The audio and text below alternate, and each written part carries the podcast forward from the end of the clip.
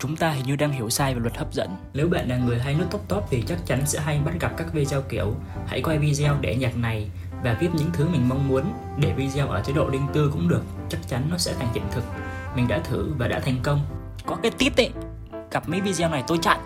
Toàn mấy video câu view, câu tương tác giải thích cho sự vô lý đó thì họ gọi đó là tác dụng của luật hấp dẫn rằng nếu mà chỉ cần mình muốn và luôn nghĩ về nó thì chắc chắn nó sẽ thành sự thật nếu bạn thích một chiếc radio, một chiếc xa chia để đi cháy phố với bạn bè trả con ghẹ đi Đà Lạt, đi Vũng Tàu, thì hãy nghĩ tới cảnh có được chiếc xe và luôn tự nói mình sẽ có được nó. Bạn muốn một chiếc iPhone 14 Pro Max để nhìn cho sang chảnh thì hãy luôn tự nghĩ về nó và luôn suy nghĩ mình chắc chắn sẽ có được iPhone mới.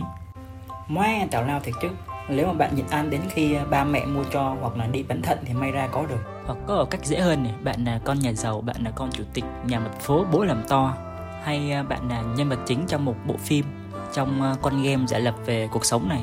Tiện đây thì cho mình nói là ai đang điều khiển nhân vật của mình thì làm ơn nạp tiếp lần đầu đi ạ chứ nghèo quá rồi. À, vậy vì sao mình lại nói nhiều người đang sử dụng sai luật hấp dẫn? Đầu tiên ấy, thì mình phải làm rõ luật hấp dẫn là gì nói một cách dễ hiểu nhất thì luật hấp dẫn là quy luật biến mọi thứ mong ước của chúng ta trở thành hiện thực thông qua suy nghĩ. Quy luật cho rằng chúng ta là một thỏi nam châm hút tất cả mọi thứ từ trong tâm trí. Có nghĩa là khi à, những cảm xúc, ý chí, niềm tin, khát khao, mơ ước lặp đi lặp lại nhiều lần, chúng sẽ biến thành năng lượng và biến suy nghĩ trở thành hiện thực. Nếu muốn tìm hiểu rõ hơn thì bạn hãy lên mạng hoặc là mua sách về đọc bạn nhé. Vậy sao nhiều người đang hiểu sai luật hấp dẫn? Thì uh, theo luật hấp dẫn nói chúng ta là lam châm hút mọi thứ chúng ta mong muốn đến với chúng ta.